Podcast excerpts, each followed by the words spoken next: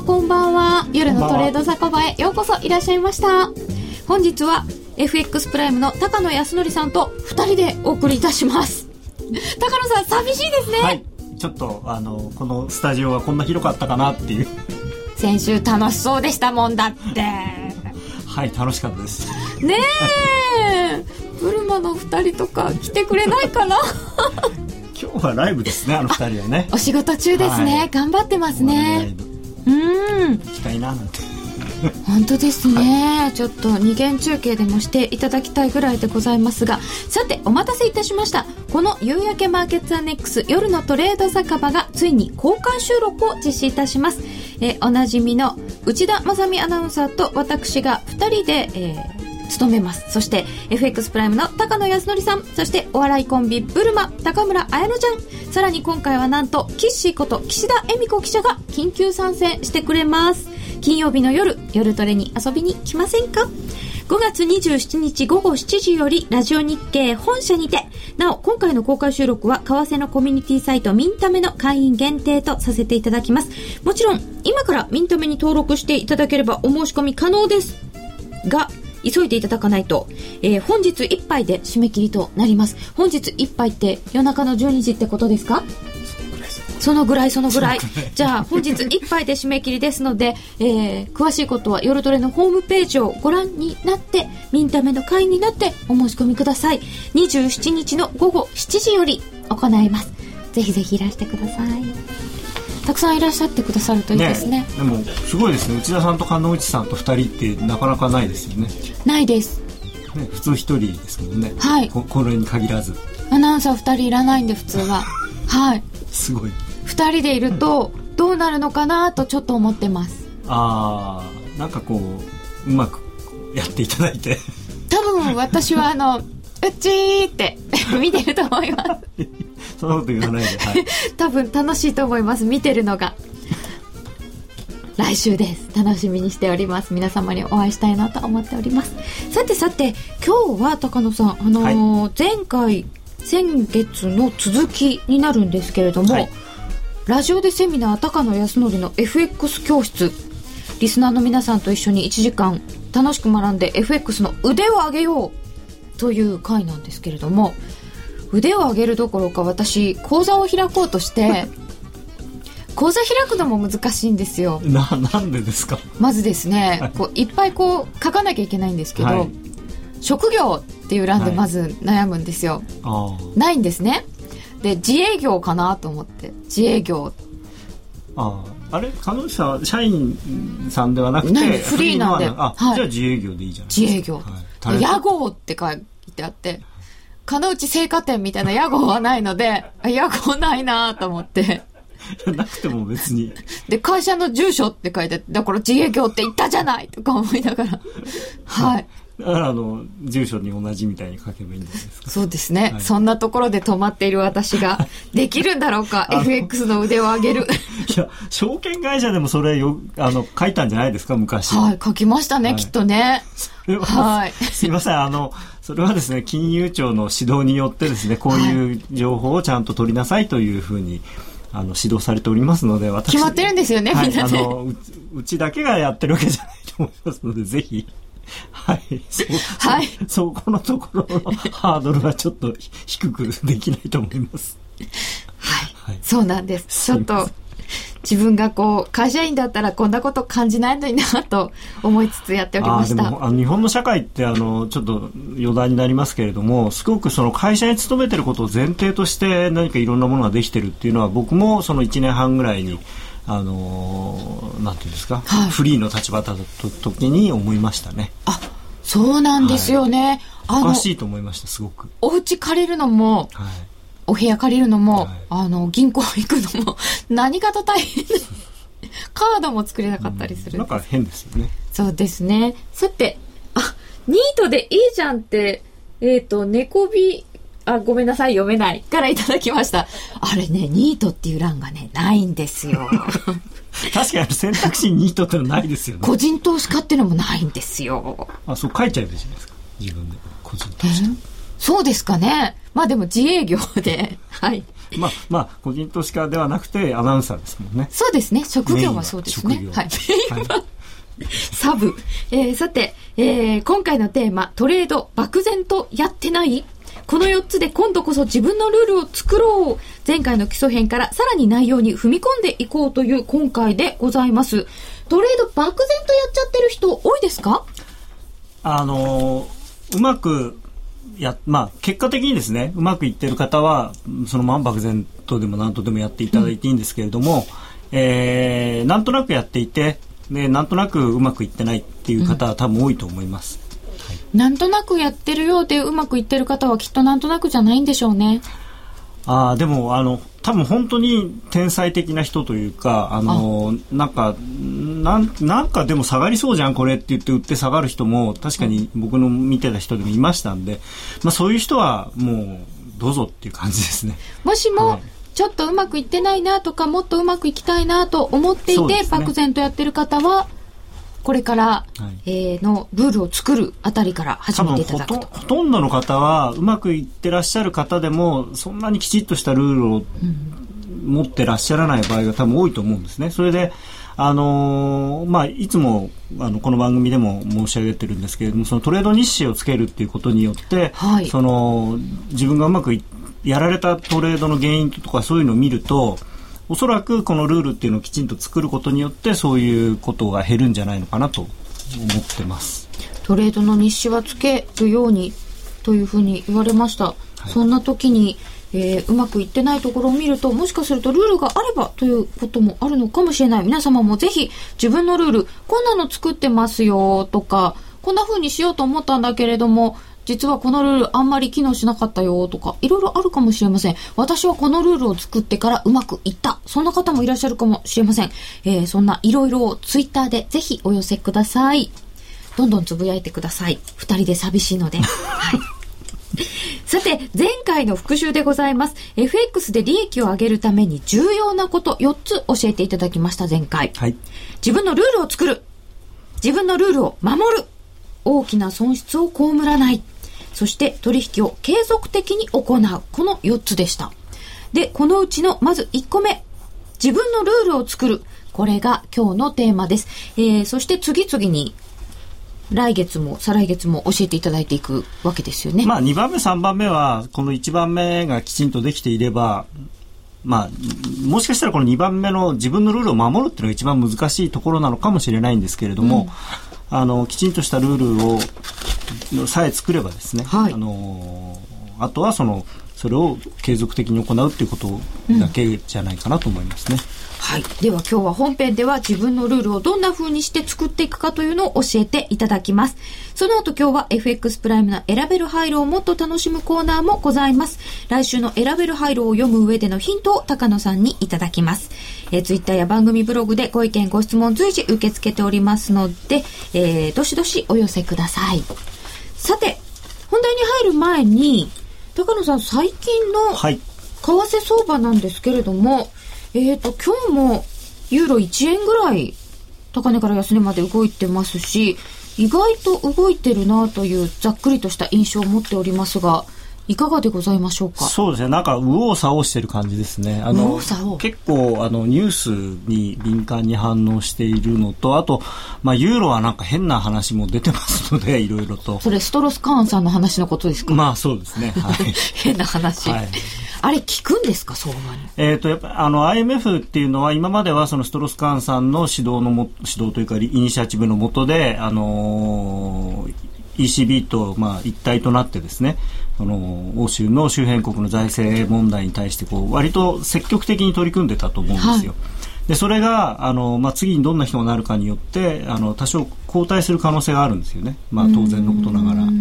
ギリシャの救済についても結構積極的だったとそうですね、あのなんだかんだ言ってほとんど半分は IMF が出すっていうようなことが多いので、うん、あのその部分頼れなくなるとすると結構あの話が違ってくるということは可能性としてはありますね。でただ今はあの一応ラガルドさんというフランス人の女性があの最有力候補と言われてますのでもし彼女がなれば、まあえー今回のような問題は起きないのと女性なので それとあのフランスという国の立場を考えればですねあの周辺国に対するサポートっていうのはこれまでと同じようなあのことなんていうんですか態度で臨むのかなとは思います。その欧州の周辺国の問題ですけれども、はい、あの出たり入ったりいろんなことが伝わってはきますけれども、はい、これは今為替相場ではメインのテーマではないんですか、えーと、ユーロに関してはですねやはりこのテーマはずっとこうなんていうんですかこう低流に流れているという感じで、うん、まあ表面的にはその金利の上昇期待とかそちらの方がまあプラス、なんていうか、ポジティブな材料なんで、それが出てくれば、わっとみんな飛びつくんですけれども、でもどっかで、でもなっていう、こう、な小骨が引っかかったような状態にはなってると思うんですね。で、どっかでその小骨が、こう、変なところに引っかかると、バーッと血が出てきて、うえーってことにはなる可能性がずっとあるので、あのかただ、まあ、ポジションちょっと減りましたけれども、あの、IMM のポジションなんか見ると、それでもまだユーロのロングかなり溜まってますから、あの、もしですね、この話が、まあ、例えば IMF の、あれで新興国の人が、例えば、あの、専務理事になるとかって、まあ、多分実現性は非常に少ないと思いますけれども、そういうようなことになって、いや、あそこ助けるんだったらここもあそこも全部助けなきゃないからそういうわけにはいかないよみたいな話になると、うん、あのユーロが大幅に売られるという可能性は、まあ、残ってますよね。うん。そしてアメリカの経済指標が最近ちょっと弱いんですそうですね、あのずっと弱いのが続いて、まあ昨日のあの新規失業保険申請件数は予想よりもちょっと良かったんですけれども、まああの昨日その後に出た3つの指標が全部非常に弱かったですね。住宅とかフィリーとか。フィリーはひどかったですね、うん、あのこの予想は何なんだと。20が 3. 点いくつでしたっけ、うん、それあの僕の為替の予想より当たらないんじゃないかっていう 何ですかそれは、はいいやでも本当になんかそうそういうのとまたこのアメリカの金利の上下なんかも関係があったりなかったりしていて分かりにくいんですけど。はいそうですね。あの、あとですね、商品相場にすごく振らされてるんですね、最近。で、あの、まあ、もともとその原油と、ユーロの関係っていうのは割と強かったんですけれども、はい、まあ、その金利の上下プラスその金、あの、原油の上下が、こう、結一緒にこう動いてくれればいいんですけれども、なんかこっちは上がってんだけど、こっちはあの上がらないみたいなことになると、単純なリスクオン、リスクオフっていう関係でもないし、っていうんで、なんかドル円は、あの、米債が買われてるんで下がってるんだけど、こっちはあの原油のせいでみたいな、ちょっとこうねじねじれるというか、うん。あんまりその、あれがないんだと思うんですよね。その確固たる相場感がみんななくて、その何かを見て、そのリアクションしてるだけっていう。あそれで右往左往になっちゃってるいう感じになってるであとはそのヨーロッパの人も喋りすぎというか みんな勝手なことばっかり言ってるんで、まあ、アメリカももともとその FRB の人たちもあの地方の地区連銀の総裁と中央というかですね、あのダドリーさんとか、まあ、今日話しますけれどもイエレンさんとかバーナンキとかあの辺の人たちとがもうぜなんか全然逆のことを平気で言ってるので、うん、ちょっとその辺がそのマーケットが振らされてる原因なんじゃないかなと思いますね。それっていうのはその QE2 の終了とか、まあ、その後とかいろいろあるんでしょうけれどもまだその固まったものがないんですかね？そうですねあのそもそもその景気が今、まあ、立ち直りかかっているというかですね上昇局面にあるということ自体に対する見方もおそらく人によってだいぶ違うでしょうし、うん、であとはそのああいう量的緩和っていうのをこう開始をするということを FRB 自体やったことがないことをこれからやらなければいけないのでで人によって、え当然その初めてのことなんでこうすればいいっていうものがないですから意見が違うと。いうのとあとそのアメリカも地区によってその景況感がやっぱだいぶ違うのかなとは思いますね。あなるほどまあ、そういう意味ではダドリーさんなんかはあの全体を見てますから、うん、まあ、あの当然そのバーナンキ議長とイエレン副総裁それから、えー、ダドリーニューヨーク連銀総裁っていうのがあの FRB の中心人物なんで、まあ、その人たちの発言に注意をしているべきだと僕は思うんですけれどもただあの他の連銀の総裁が何かを言った時も結構マーケットは反応しているので。そこはこう怖いというかですねそれでストップロスついちゃったりするとちょっともったいない国内要因日本の要因っていうのは今あんまりないんですか？日本はまあなんかもう日本はどうなってるんですかねっていうか まあ今日の日銀も結局何にもなかったですしすね。あの政治もあのずっと結局何もないままここまで来てしまってますし、えー東電の問題もなんかよくわからないようなあの株主責任問わないみたいな変な話になりつつありますんで、うんでも追加緩和をあちょっと期待してるようなことを言ってたのに何もなくても何も反応しないんだなって思いましたけど、まあでもちょっと円高にはなりましたよね。ちょっと。はい、はい。えーえーいただいておりますブ、えー、ツイッターで出口とか言い出すと弱い数字が出始めるアメリカン。そうなんですね。去年もそうでしたからね。高野さん今日は涼しそうですねすいません、今日あの、あまりに暑かったんで、ちょっとスーツを 着れ着れなくてですね。さっき夏ですねっていうのもありました、はいえ高野さんも汗っかきなんですか？すごく汗っかきです。はい。はいもうかい夏朝、あ朝会社行くともう汗だくになってるんで。で最近あの、エアコンも弱いんで。ねえ来月とかこのスタジオも大変かもしれませんよ外でやりましょう。というわけで、えっ、と、今後の見通しについては、廃炉コーナーでまた伺うことにしたいと思います。では、ここでお知らせです。ラジオ日経の番組がポッドキャスティングで聞ける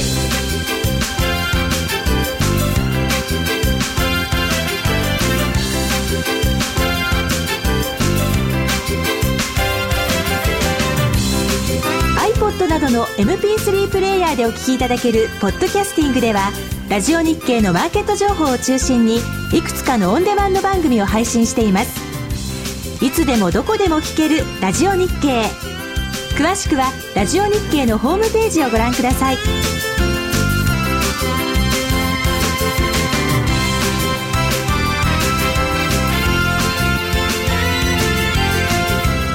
iPod などの MP3 プレイヤーでお聞きいただけるポッドキャスティングではラジオ日経のマーケット情報を中心にいくつかのオンデマンド番組を配信しています。いつでもどこでも聞けるラジオ日経。詳しくはラジオ日経のホームページをご覧ください。ラジオでセミナー、高野康則の FX の楽しく学んで FX の腕を上げよう。今日は FX で利益を上げるために重要な4つのことのうちの1つ、自分のルールを作るです。自分のルールを作る。難しいですよ、きっと。自分のルールを作るためには高野さん何をしたらいいんですか、まず。まずですね、あのーこれいつもこの番組でも申し上げてるんですけれども、あの、相場で利益を上げる、相場の取引をするっていうのは、はい。相場と戦ってるようなんですけれども、一見。実際は相場じゃなくて自分と戦ってるんですよね。自分自身の欲望と恐怖とか、自分自身の、その、なんですかね、こう、心の中の甘い誘惑に打ち勝てるかどうかっていうのが、僕はトレードで勝てるかどうかっていうことの、あの、本質的なものだと思ってます。前回のキーワードでした欲望と恐怖。はい。はい。で、その欲望と恐怖をコントロールするためには、えーまあ、人間は、僕は意志が強い弱いものだと思ってるので、えー自分で自分にルールをこう当てはめてあげるっていうのがすごく有効だと思うんですね。意志は弱くていいんですね。まあみんな弱いですから、はい、あの、もちろんその意志の強い人もいいますけれども、はい。意志は弱いものとしてルール。えー、さて、トレードって難しいなーっていただきましたよ。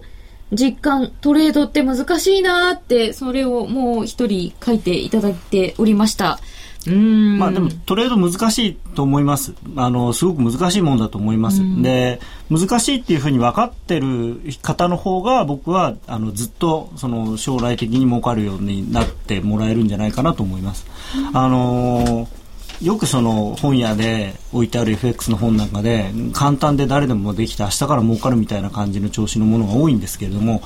僕はそういうことはないと思ってます。やっぱりあのお金を儲けるっていうのは大変なことなのであのまあもちろんその程度問題ですけれどもあのそれで本当に家買おうとかですね。そういうんだったらもうそれなりの覚悟をしてやっていただきいただく必要がありますし、うん、ただちょっと小遣い、まあ、あの月に1回か2回美味しいご飯食べたいなとかあの彼女にプレゼント買いたいなとかっていうぐらいの金額であれば、まあ、それに見合った努力のとその時間を割けばあの正しい努力の仕方をすれば成果が出るんじゃないかなと思ってます。あなるほど。それもあのリスクとリターンといいますか、はい、自分の得たい利益に応じて努力もあるってことかもしれません、ね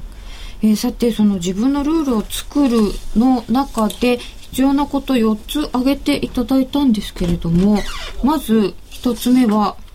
高野さんどういうことまずはですね、あのーはい、その自分との戦いという意味で一番大事なのは、うん、自分は何が得意なんだ自分はどういう人間なんだっていうのをもう一回見直してもらいたいんですね。なんか今日哲学ですよ、高野さん。いや、あの、トレードは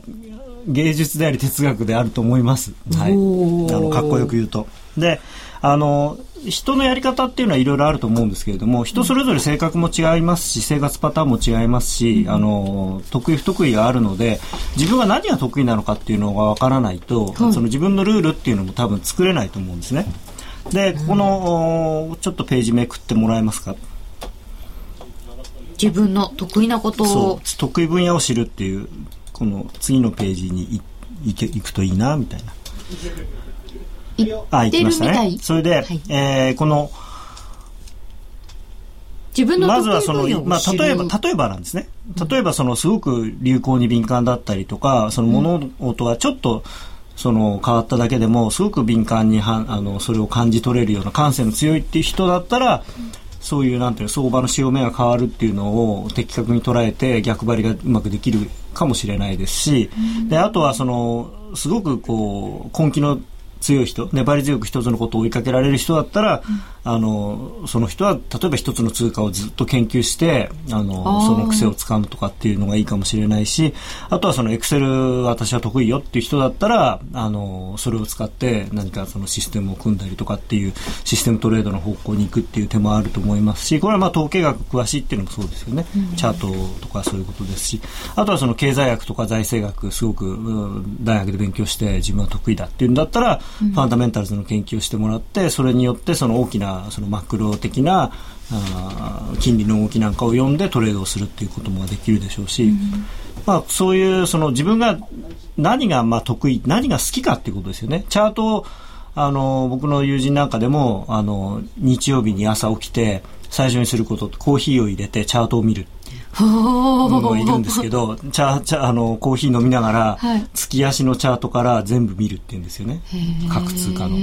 で。それはやっぱり好きなんですよ、チャートが。チャートを見てると心が落ち着くってそその彼は言ってますから。落ち着くんですか、はいで、まあでも僕も、あの、会社でも家でも、とりあえずチャートを見て、で、僕はチャートを見ると興奮するんですけど、どちらかというと、ワクワクするというか、あ、これ切れたら行くぜみたいな。だそれはそういう、そういう人はチャートをやればいいと思いますし、うん、で、あの、すごく、あの、読書が好きで、あの、いろんなことを勉強したいっていう人だったら、その、財政の勉強であるとか、金利のことを勉強して、じゃあこれからどうなるんだろうっていうふうにやってもらってもいいし、そういう、まず自分の得意なものを見つけてもらいたいんですよね。まだ得意じゃなくてもいいですか？好きだったら好きだったら、まだよく知らないけどもちろんもちろん。じゃあチャートでいこうかなとか。そうですね。でも好きだったらそれを、まあ、勉強してほしいんですけど、はい、得意になれそうなところ。そうですやっぱりあの人によって、あのどんなにこのチャートいいよって言ってもその興味ない人にそれを言ってもしょうがないので、うん自分が興味を持てることを見つけてそれをこう深めていくっていうのがすごく大事だと思いますね。どんなに頑張っても多分私はエクセルの扱いに精通しているにはいかなそうな気がするので、はい、とかですよね、まあ、僕もそうですね、はい、はい、あんまり得意じゃないそっちに行ける人はそっちに。そうです。はい、はい。えー、そしてその得意分野を自分でこれだなと、はい見つける、あるいは好きなものを見つける、はい、で得意分野にしていくとしたら、はい、それは今度どうしたらいいんですか？でそのまああの見つけた自分のあ自分はこれだったら一生懸命できる。これだったら長くできるなっていうものを見つけたら、今度じゃあそれをどうやってそのトレードに生かすかっていうのを今度考えていくじゃん段階になるんですけれども、はいで、その、先ほどみたいに、その、すごくこう、物事の変化に敏感な人だったら、うん、あるいはその、すごい判断が早いとかですね、あとはクリックが早いっていう人だったら、それも結構大事かもしれない。今、あの、運動神経がいいとか、あの、数字を見た瞬間に、あの、どっちか反応できる、そういう人だったら指標の時にやってもいいかもしれないですし、あとはもう本当に1分足のチャートで、あのトレードするとかっていうのも、それなりにやっぱり指が速くないと多分できないとそこでこう瞬順してるともう1分足のチャートだと多分10秒も経てば形変わっちゃいますから。僕もそれはちょっとあんまりやりたくないですけど。ああ、はい、じゃあこれは運動神経とかいろいろ年齢とかありそうですが、はい、でそのさっき言ったみたいにあの勉強が好きあるいはその経済学詳しいっていうんだったらあの金利の動きをじゃあ金利の動きとその為替の動きの相関はどうなってるんだろうとかっていうことを勉強していただいてそれをうまくこうトレードに自分のルールにそれを取り込んでいく。とこういう方は少し長めにやるようになるんでしょうかね。そうですね。やはり金利の動きっていうのは、あの、この間藤巻さんもおっしゃってたように、一度そう方向性が出てくるとそれずっと続くっていう傾向がありますんで、うん、で、あの、為替は残念ながら、その、金利が例えばこう動いていっても、為替はその通りにはならないんですね。まあ、こう、そんな中で上がったり下がったりしながら最終的にそちらの方向に行くって感じになるになるので、それは逆に言うとその例えばドル円でストップロス30銭でやろうっていうのは、ちょっと金利をベースにした取引っていうのはちょっと無理ですよね。うんなるほど。だから自然とそのストップロスが例えば1円50銭とか2円とかになるんであれば利益も4円とか5円とかっていうふうになりますからそうすると、まあ、時間長期の取引にならざるを得ない。じゃあ自分の得意分野によって、はい、そのトレードスタイルっていうのは変わってきますね。もちろんそうですね。はいいただきました。例の3つ、どれも該当しない気がする。あらら。だからさっきのはあの典型的な例を挙げただけなのでご自分で自分をこう思い返してみて自分はどんなことだったら熱中できるかまあ多分得意なことっていうのは自分が熱中できることだと思うんですよね。熱中できること飽きないこと、うん、好きなこと、うん、はい、見てるのは好きですけどね。うん、見てるだけだと取引利益が出ないですよね。本当ですね。はい、えっと、週末にチャートを眺めて翌週の戦略を練るのは至極のひとときだ。ああ。ね、やっぱりいらっしゃるんです、そういう人。そういう方ね。うん、この方はチャートをご覧になる、ね、もちろん。研究するのが得意技。はい。はい、えー、で、次なんですけど、得意分野を知る、生かす。これは分かりやすかったです。はい、で、自分のルールを作るの中に、次っていいですか、はい、デモトレードを有効に使うってあるんですけど。であの先ほど申し上げたようなその、はい、自分はこの辺が得意だなと。でここれをちょっと極めてみよう。で、えーまあ、例えばそのチャートがいいファンダメンタルがいいって言った時にその自分でまずそのそれを勉強していただければある程度例えばまああの移動平均がゴールデンクロスしたら買いましょう。レッドクロスしたら売りましょうみたいな本に書いてあるじゃないですか。はい、でそういうのを見てじゃあそれが果たしてその本当に有効なのかどうかっていうのをいきなりリアルトレードでやってしまうとですねあのえ話が違うっていうことになると困るので、うん、まずはそのデモトレードで徹底的にそれをやってもらいやってみてもらいたいんです。自分で仮に作ったルールが本当にルールとして有効なものなのかどうなのかっていうのを検証する。これすごく大事なことなんですね。であのーまあ、前にあの別に別の回であのデモは所詮デモだと。お金かかってないと、その自分の欲望と恐怖にこう翻弄されないから簡単なんだっていうふうには言ったんですけれども逆に言うとデモでさえうまくいかないことはリアルトレードではうまくいかないのでまずそうですね。あの練習場でまっすぐボール打てないゴルファーがあのコースでいきなり行って、まっすぐは多分行かないと思うので、はい、まずは練習場で打ちっぱなしでちゃんと打つ練習をする。だデモトレードで自分あその自分のルールを試してみる。であのバックテストフォワードテストって言うんですけれども、はい、そのシステムでこう機械的にトレードをするっていうのは、まあ、最近結構流行ってるかとは思うんですが、うん、あの普通そのルールを作るときにそのバックテストって過去の相場でそれを当てはめてじゃあ移動平均何日と何日がいいとかっていう決めるんですけど、ええそれはあのーまあもちろん大事なことなんですけどそれだけでやっちゃうとあの大変なことになる可能性を含んでるんですね。あの過去2年間でこんなにうまくいったよっていう数字は、過去2年間の相場にとなんていうかすごくこううまくこう合わせすぎちゃってる場合があるので、はあ。じゃあその、まあ、本当はだからそ2年ずつ区切ってじゃあその前の2年はどうなんだとかその前の2年はどうなんだってやった上で、でじゃあこれから先どうなんだって、まあ、2年間はやらなくてもいいと思いますけど、3ヶ月とか半年とかそれを実際にやってみてそれがうまくいくっていうのを確かめてからじゃないとそれ実際のお金をかけるっていうのは非常に危険だと思うんですね。難しいですね。バックテストしないわけにはいかないんですけど、それだけだそうバックテストだけじと、ゃダメなんです。過去は過去。でバックテストでしかもその最適化っていうそのまあいろんなそのパラメータいじったりしてどんどんどんどんまあこれちょっとシステムトレードの話になっちゃいますけど、やっていくとすごくいいパフォーマンスは出るんですけどでもそれをやりすぎると結局使えないシステムしかできないんですよね。ああ、そうなんですね。そこは意外に幅を持った方がいいのかも。まあでそれはいいとしてであのーで、これが。例えばその自分で作ったルールがはい。あのどのちゃあの通貨ペアで一番それがうまくワークするのかっていうのも、これ実際のお金をかける前にあのデモトレードでやってもらいたいんですよ。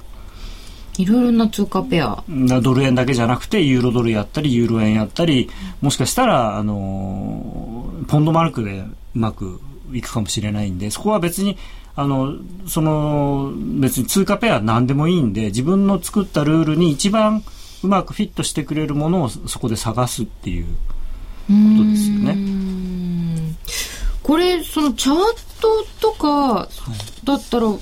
かるまあ、チャートだけじゃなくても例えばはい。金利をベースにしてやるっていう時にその欧州とイギリスの金利の関係を見て取り取引したら、その自分がこうなったらこうなるよねと思ったのが一番もしかしたら当てはまるかもしれないんですよ。あなるほど、はい。ユーロの金利のことを考えていやってみるときに、対米ドルなのか対ポンドなのか、そうですね。対円なのかなるほど。その辺もやってみる。それからあのーまあそういうことをやってみるとそのあれうまくいくはずだったのにうまくいかないなっていうのも多分出てくるんですよね、はい。だからそういうものは当然もう使わないというかですね。まあ変える直すとか。それはもうもう直すか変えるか。ペケにするか。はい。はい、あとその自分の生活パターンって書いてあるんですけれども、はい。やっぱり時間帯あの人によっていろいろあると思うんですけど例えば普通のサラリーマンの方で朝9時から夕方6時ぐらいまで仕事。っていうと、まあ、会社にいる時間を考えあ生き返る考えたら、まあ、朝7時半ぐらいから夜の、まあ、8時ぐらいまでは拘束されてるわけなのであのすごくいいしあのなんていうのかな自分で例えば日本株が上がったら何円以上上がったらドル円を買うとかっていうそういうそのルールを作ってみて確かにそれがすごくうまくいくみたい過去でも考えたらその時間って僕会社だからできないよねっていう可能性もあるわけですよ。でそういうのってね。実際にやってみないと分かんないんですよね。意外と。まあ今のはさすがにやってみなくても分かるんですけどあのーすごく自分の考えたルールが実はその例えばチャートベースでこういうふうにやろうと思ったそのサインがやたら夜中にしか出ない。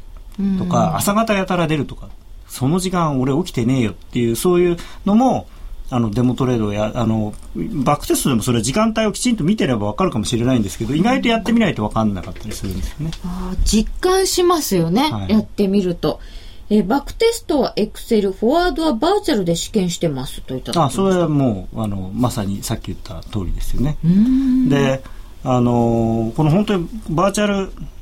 僕、ポンドマルクって言ってましたよね。ユユーロポンドですね。すいません。年がバレました。あのーもともとマルク、あの、ドイツマルク。はい、すいません。もう、そんな通貨ありません。この間でもなんか、マルク難しいんだよねっていう話を伺ったことがあって、やっぱりマルクって皆さんおっしゃるなって実は私ちょっと思ってました。すいません。僕、あの、ドルマルクが最初の出発点なんで。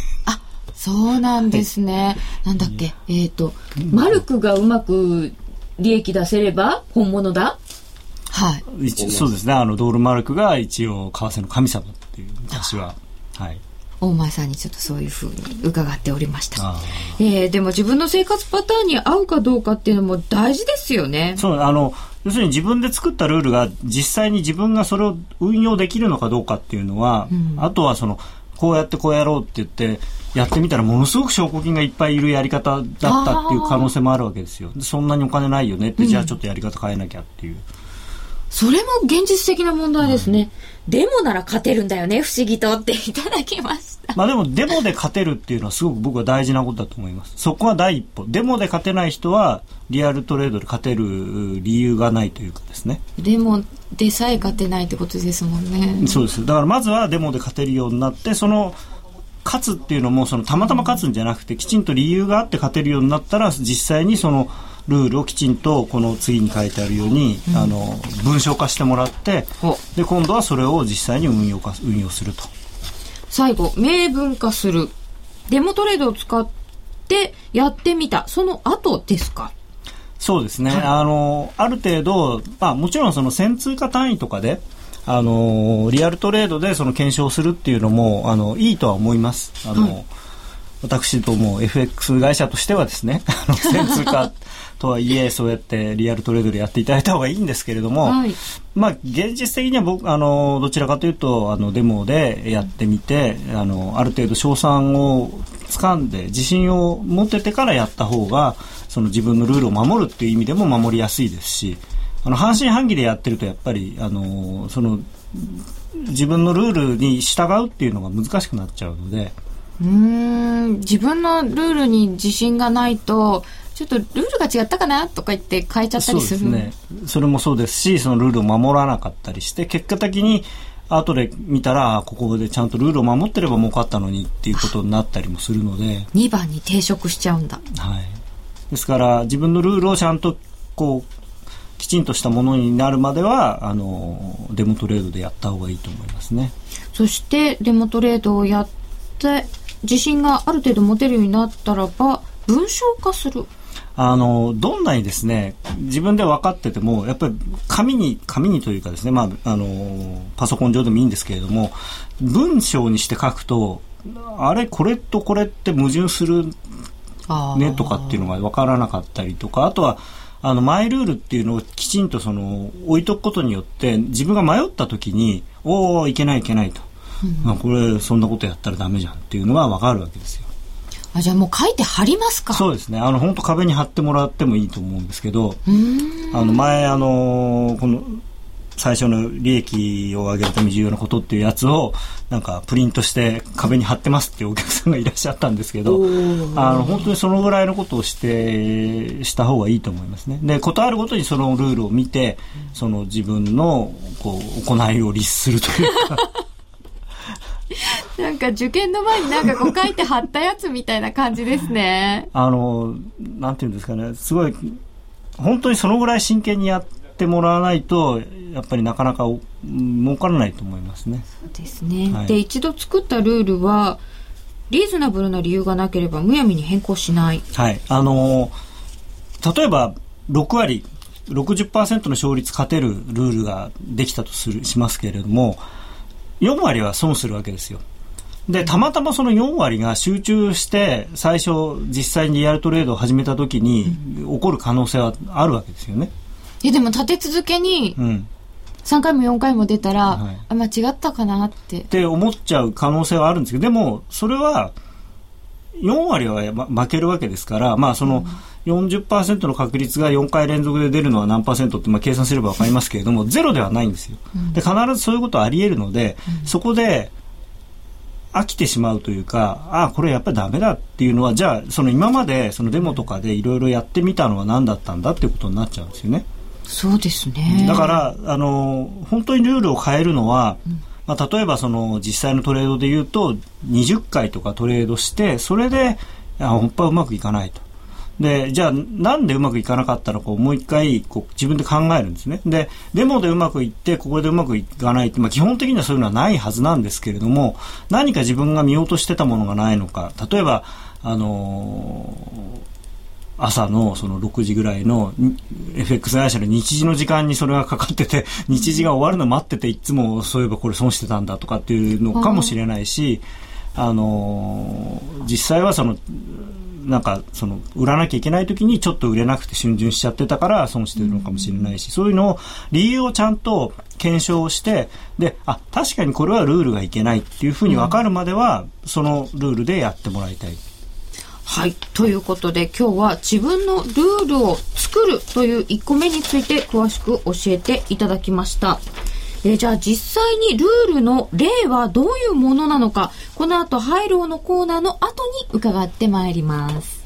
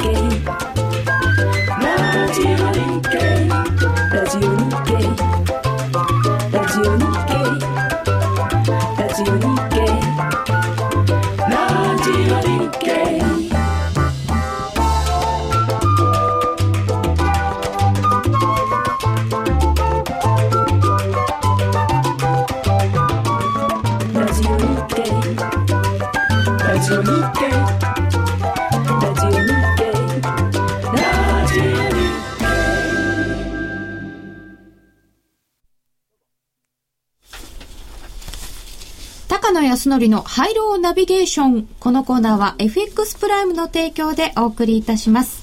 ここからは FX プライムの選べる廃炉をもっと楽しむためのコーナーです。ナビゲーターは FX プライムチーフストラテジストの高野康則さんです。よろしくお願いいたします。ます選べる廃炉は毎週月曜日に発表される基準レートから金曜日の為替レートが円高、円安、どちらになっているか、あるいは動かないかを予想するだけのシンプルな金融商品です。選べる通貨はドル円、ユーロ円、ポンド円、一口1000円からお楽しみいただけます。今週の結果、今週は円安の週でした。ユーロ円は円安3円までが的中で、円安3円ですとペイアウト6.43倍。ポンド円は円安1円50銭が的中で、円安1円50銭で3倍ちょうどでした。そしてドル円。基準レート80円96銭に対して判定レートは81円755ということで、円安50銭が的中。ペイアウトは2.65倍でした。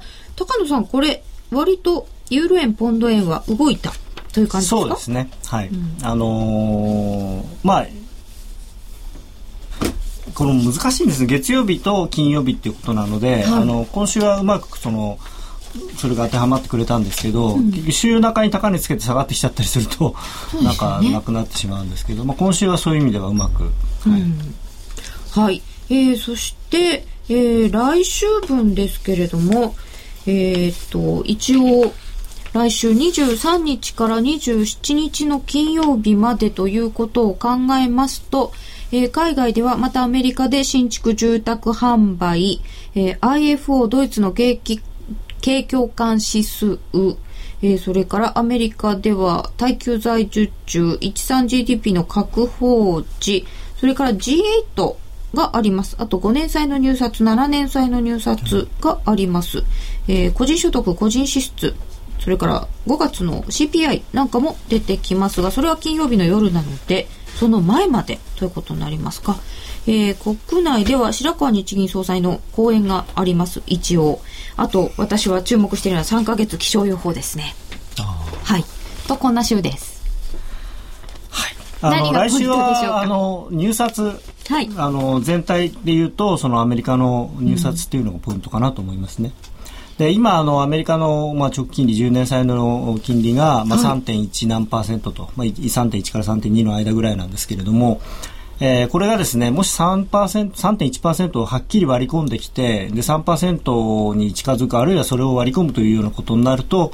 ドル円が80円を切れるというような動きになるのかなというふうに思ってますので、うん、来年、来、来年じゃなくて来週のその入札の結果次第によってはですね、大きく動く可能性があると低下する、金利まだ低下する可能性を見てらっしゃいますか？そうですね。あの、最近の経済指標を見ると、どうもあんまりやはり芳しくないということと、それと、まあ、いろんな理事の発言なんかを見ていても、まあ、ダドリさん、まあ、今日も話しますけれども、昨日のダドリさんの話なんかでも、やっぱりそう簡単に金利は上がらないという感じに多分なってますので、この間3.09までありましたそうですね、一旦3.1割り込みましたけど、まあ、またすぐ戻って結構そのいろんな指標で動いたりとか、あの発言で動いてますんで、ただ、あの、まあ、1回目失敗してもまた次行ってこうドンといけばよくありますよね、はい、ただなんか社債の記載が増えていてそろそろなんか金利の上昇を見込んでるんじゃないかというような話をまあ見込むのは勝手ですからね。全くです。はい。であのまあ、入札の前っていうのは、そんなに金利下がりにくいんですよね。大体、あの、パターンとしては、入札の直直前に、はい、えー、あの、こう、債券売られて、少し利回り高くなったところで、どんと入札があって、入札が良くて下がるっていうのが多いので、パターンとしては。うん。で、そこで下がったところで、ちょっとドル円にも影響が。あの結構クリティカルなところに来てるのでこれは3%切れるような動きになればドル円は本当に80円。割るような動きになってもおかしくないと。すると、はい、えー、来週面白いペアはドル円ですか？あとはですね、あの、大きく動く可能性ってことでは、ユーロが大きく動くかもしれないですね。また、あの、IMF の話とか、あの、その辺の話で、救済、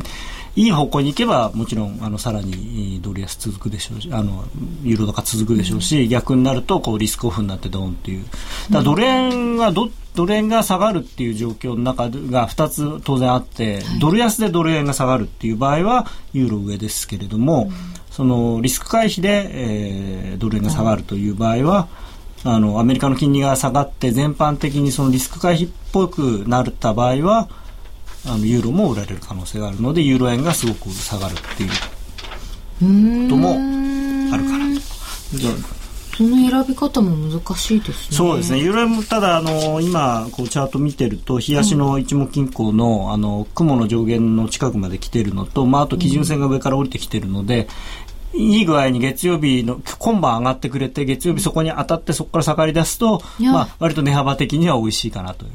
うん、ちょうどぶつかって落ちてきましたっていう分かりやすい絵になるかも。なるといいですね。あとドル円は今日の引けが結構大事で、はい、今日が陰線だと昨日のあの82円の2いくつまで上がったやつが、はい、完全に上髭になるのでどちらこの今までこう79円台半ばをつけた後にこうずっとこうなんて少しこう調整で上がってきてますけれども、うん、それが一旦転換する可能性が出てくる。非常に強くなるんで今日の引けが、あの、まあ、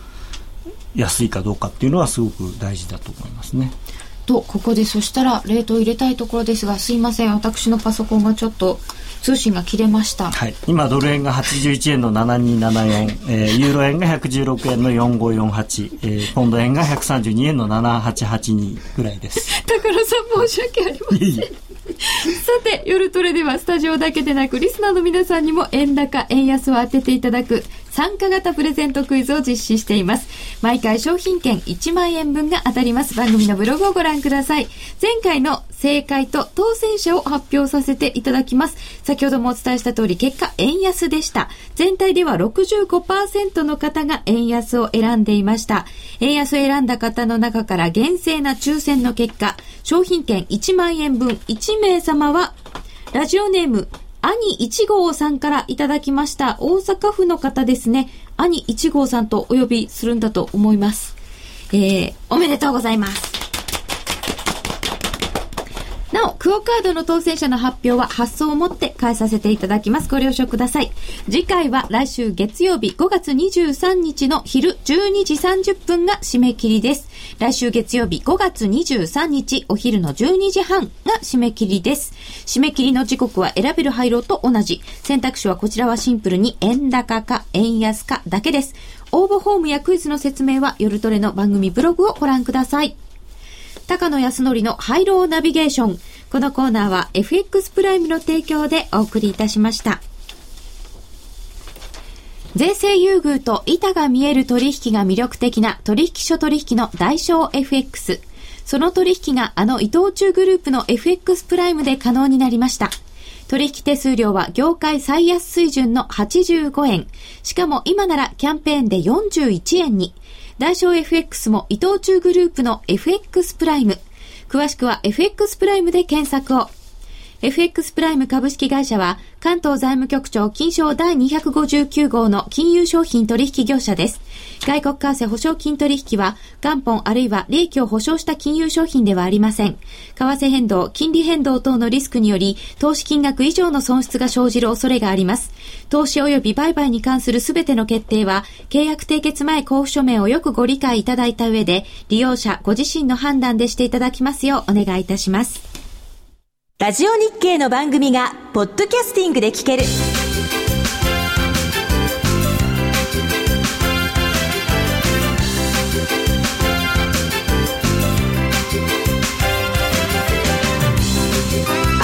などの MP3 プレイヤーでお聞きいただけるポッドキャスティングではラジオ日経のマーケット情報を中心にいくつかのオンデマンド番組を配信しています。いつでもどこでも聞けるラジオ日経。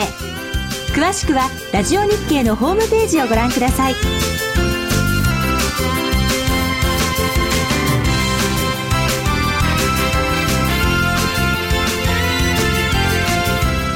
iPod などの MP3 プレイヤーでお聞きいただけるポッドキャスティングではラジオ日経のマーケット情報を中心にいくつかのオンデマンド番組を配信しています。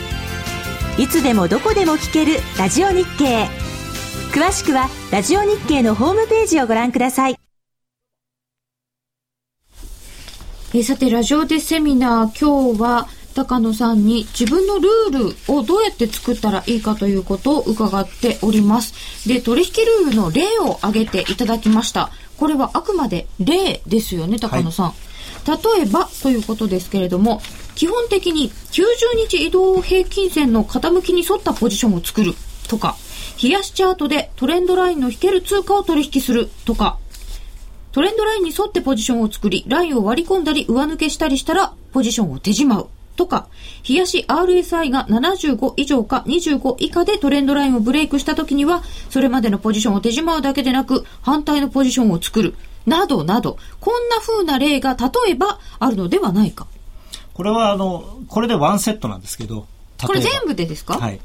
で、これはあの、この通りやっても儲からないので、それは注意してくださいと。だイメージとしてはですね、例えばまあ僕の場合どうしてもそのチャートが自分にとっての強みであり得意分野であり、あの自分の好きなことなので、どうしてもチャートベースになってしまうんですけれども、まあ例えばこんな感じで、あのまず基本的にどういうポジションの取り方をするっていうのを規定して、それによって、その、あとは、一番大事なのはそのどういう時にポジションを作るかっていうのと、えー、どういう時に手じまうかっていうこの2つなんですね。入りと出ですか？そうですね。あのディーリングトレードっていうのはあの何かポジションを作ってそれを手じまって初めてえー、終わることなので、まああのね、ウォーレン・バフェットさんみたいに一回買った株は二度と売らないみたいなそういうことができる人はまあ一生買って、買ったままで出口はなくていいんですけど、まあ、普通は入り口と出口があって初めて取引って成り立つものなのでその入り口のルールと出口のルールを規定すると。でえーまあ、最後の例えばこの今回の例で言えば RSI が71か20あ75以上か25以下でみたいなのはその基本はそうなんだけどでも買われすぎた時は逆張りもちょっとしようねみたいなそういうだからあのちょっとこうひねひねってる部分なんですけれども、まあ、そのぐらいまでを作ればいいのかなと。だこれがファンダメンタルだったら例えば、えー、この自分が見てる GDP の数字と CPI の数字となんとかの数字がえ予想を上回った時は買いに買うとかそういうのでもいいんですよ。それは過去で、過去どんな数字が出た時にどういう動き方をしたかっていうのを例えばこの3つは悪かったらぜもう下がるぜっていうのがあるかもしれないですし、そういうことをこう過去の例で調べてみてでさっき言ったみたいにデモトレードで実際にそれが起きた時にやってみてあうまくいくわっていうんだったら今度はそれを実際に文章化してで実際にやると。でも経済指標とか何か一つの事態が起きた時って、はい、えっ、ー、と、その時によって取り方、出方が違うじゃないですか、反応が。まあ、だからさっき言ったみたいに、その、数字1個ではなくて、例えばこれとこれとこれが続けて悪かったらこうなる。とかっていう感じのものがいいか。まあ具体的なちょっと、あれは今、あの、今日はお話できないですけれども。うん、そうすると、それでしかも、バックテストして、そうですね。フォワードテストして。まあでもその、ファンダメンタルズのフォワードテストって多分ものすごく時間かかるんで。うん、バックテストもなんか、何個あるんだろう。うね、うまあ、でも、為替相場少なくともそうですね、1985年ぐらいからの多分レートは、あの、自分で頑張れば見つかると思うので、で、経済指標は全部、基本的にその、それぞれのアメリカならアメリカの政府のあのサイトに行けば出てるはずですから、そういうのでね、やっていた。まあだから、根気のある人じゃないと多分できないと思うんです、ファンダメンタルズでやるっていうのは。そうですね。はい、なるほど。で、先ほど、えっ、ー、と、エントリーと、あの出口手仕まいがあって一つってお話だったんですけど、はい、手仕まいっていうのは、えっと、利益を確定するのもありますし、損切りもあるってことですよね。もちろんあの損切りをすごく嫌がる方は多いと思うんですよね。うん、でも予想が外れたり、損切りがになったりすることは別に珍しいことでも何でもなくて、当然あることなので、うん、その損をどうやってそのミニマイズしていくかっていうのが大事で、あのー、数で言ったら、多分、まあ、他の方は知らないですけど、私は現役でその D 銀行でディーラーやってた時は、多分損切った数の方が全然多いと思うんです数で言うと。リグった数よりも。はい。まあ、その額が違うってことですよね。はい、もちろん。えっ、ー、と、いただいている自分のルールとか、質問とかはないですか？はい。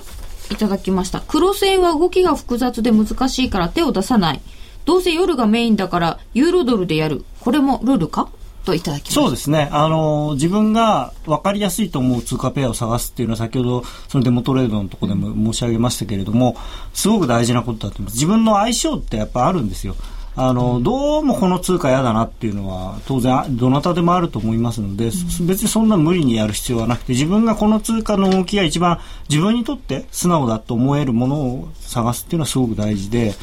でもう一つ言うと僕もドル円とかユーロドルの方が黒線よりは好きですね基本的には。そうなんですか。あのどうしても黒線っていうのはまあもちろんチャートで見れば同じなんですけれどもなんかその計算結果っていうイメージがやっぱり強いんですよね、うん、自律的に動いてるっていうよりはたまたま その動いてるっていう。うん。なんかでもドル円ってなんか結構動きがなくてやりにくいというような時期もあったりというか、はい、そういうふうに言う方も、値幅的にはやっぱりドル円が一番小さいことが多いですしあと動きもゆっくりしてます、うん、ただ逆に言うとあの、ゆっくり動くし、そんなに大きく動かないので、その初心者の方はまずドル円からやっていただく方がいいのかなと。で、その、本当に基本だと思いますんで、ドル円は。なるほど。えー、さて、えー、1日18時間週7日チャートを見てるけど勝てないぞよっていただきました。ヤグスケローさんかな非常に努力をしていらっしゃるけれども勝てないぞよあのーな、なぜ勝てないのかっていうのを、もう一度その、うん、なんていうんですか、検証、どういうパターンで自分が損をしているのかっていうのを検証していただきたいのと、その、どういうパターン？そうですね。あの、例えば、極端なこと言うと、あの、買った時は勝率が2割だけど、売った時は勝率が8割っていう人もいるんですよね。人によって。だからそういう、そうしたらじゃあもう買いはやらないと。もう売りだけやるとかそういうのも一つの手ですし。ああそういうのも自分で分析してみるとあそういえば勝ちパターン分析ありましたね。だからそこはその日誌をつけることによって、うん、自分でそういうのをこう覚えていくっていう。あとはそのあのやっぱ相場の動きと自分の損益の動きを見るとかそれも自分のなんかバックテストですね。すね。はい。えー、さて来週は公開収録になります。えー、今日の夜中ぐらいが申し込みの締め切りだそうですので、よろしければぜひお申し込みなさってくださいませ。えー、今日は FX プライムの高野康則さんとともにラジオでセミナーお送りしてまいりました。自分のルールを作ろう。ぜひぜひ作ってみてください。この後延長戦でまた詳しく伺ってまいります。よろしければそちらもお付き合いください。在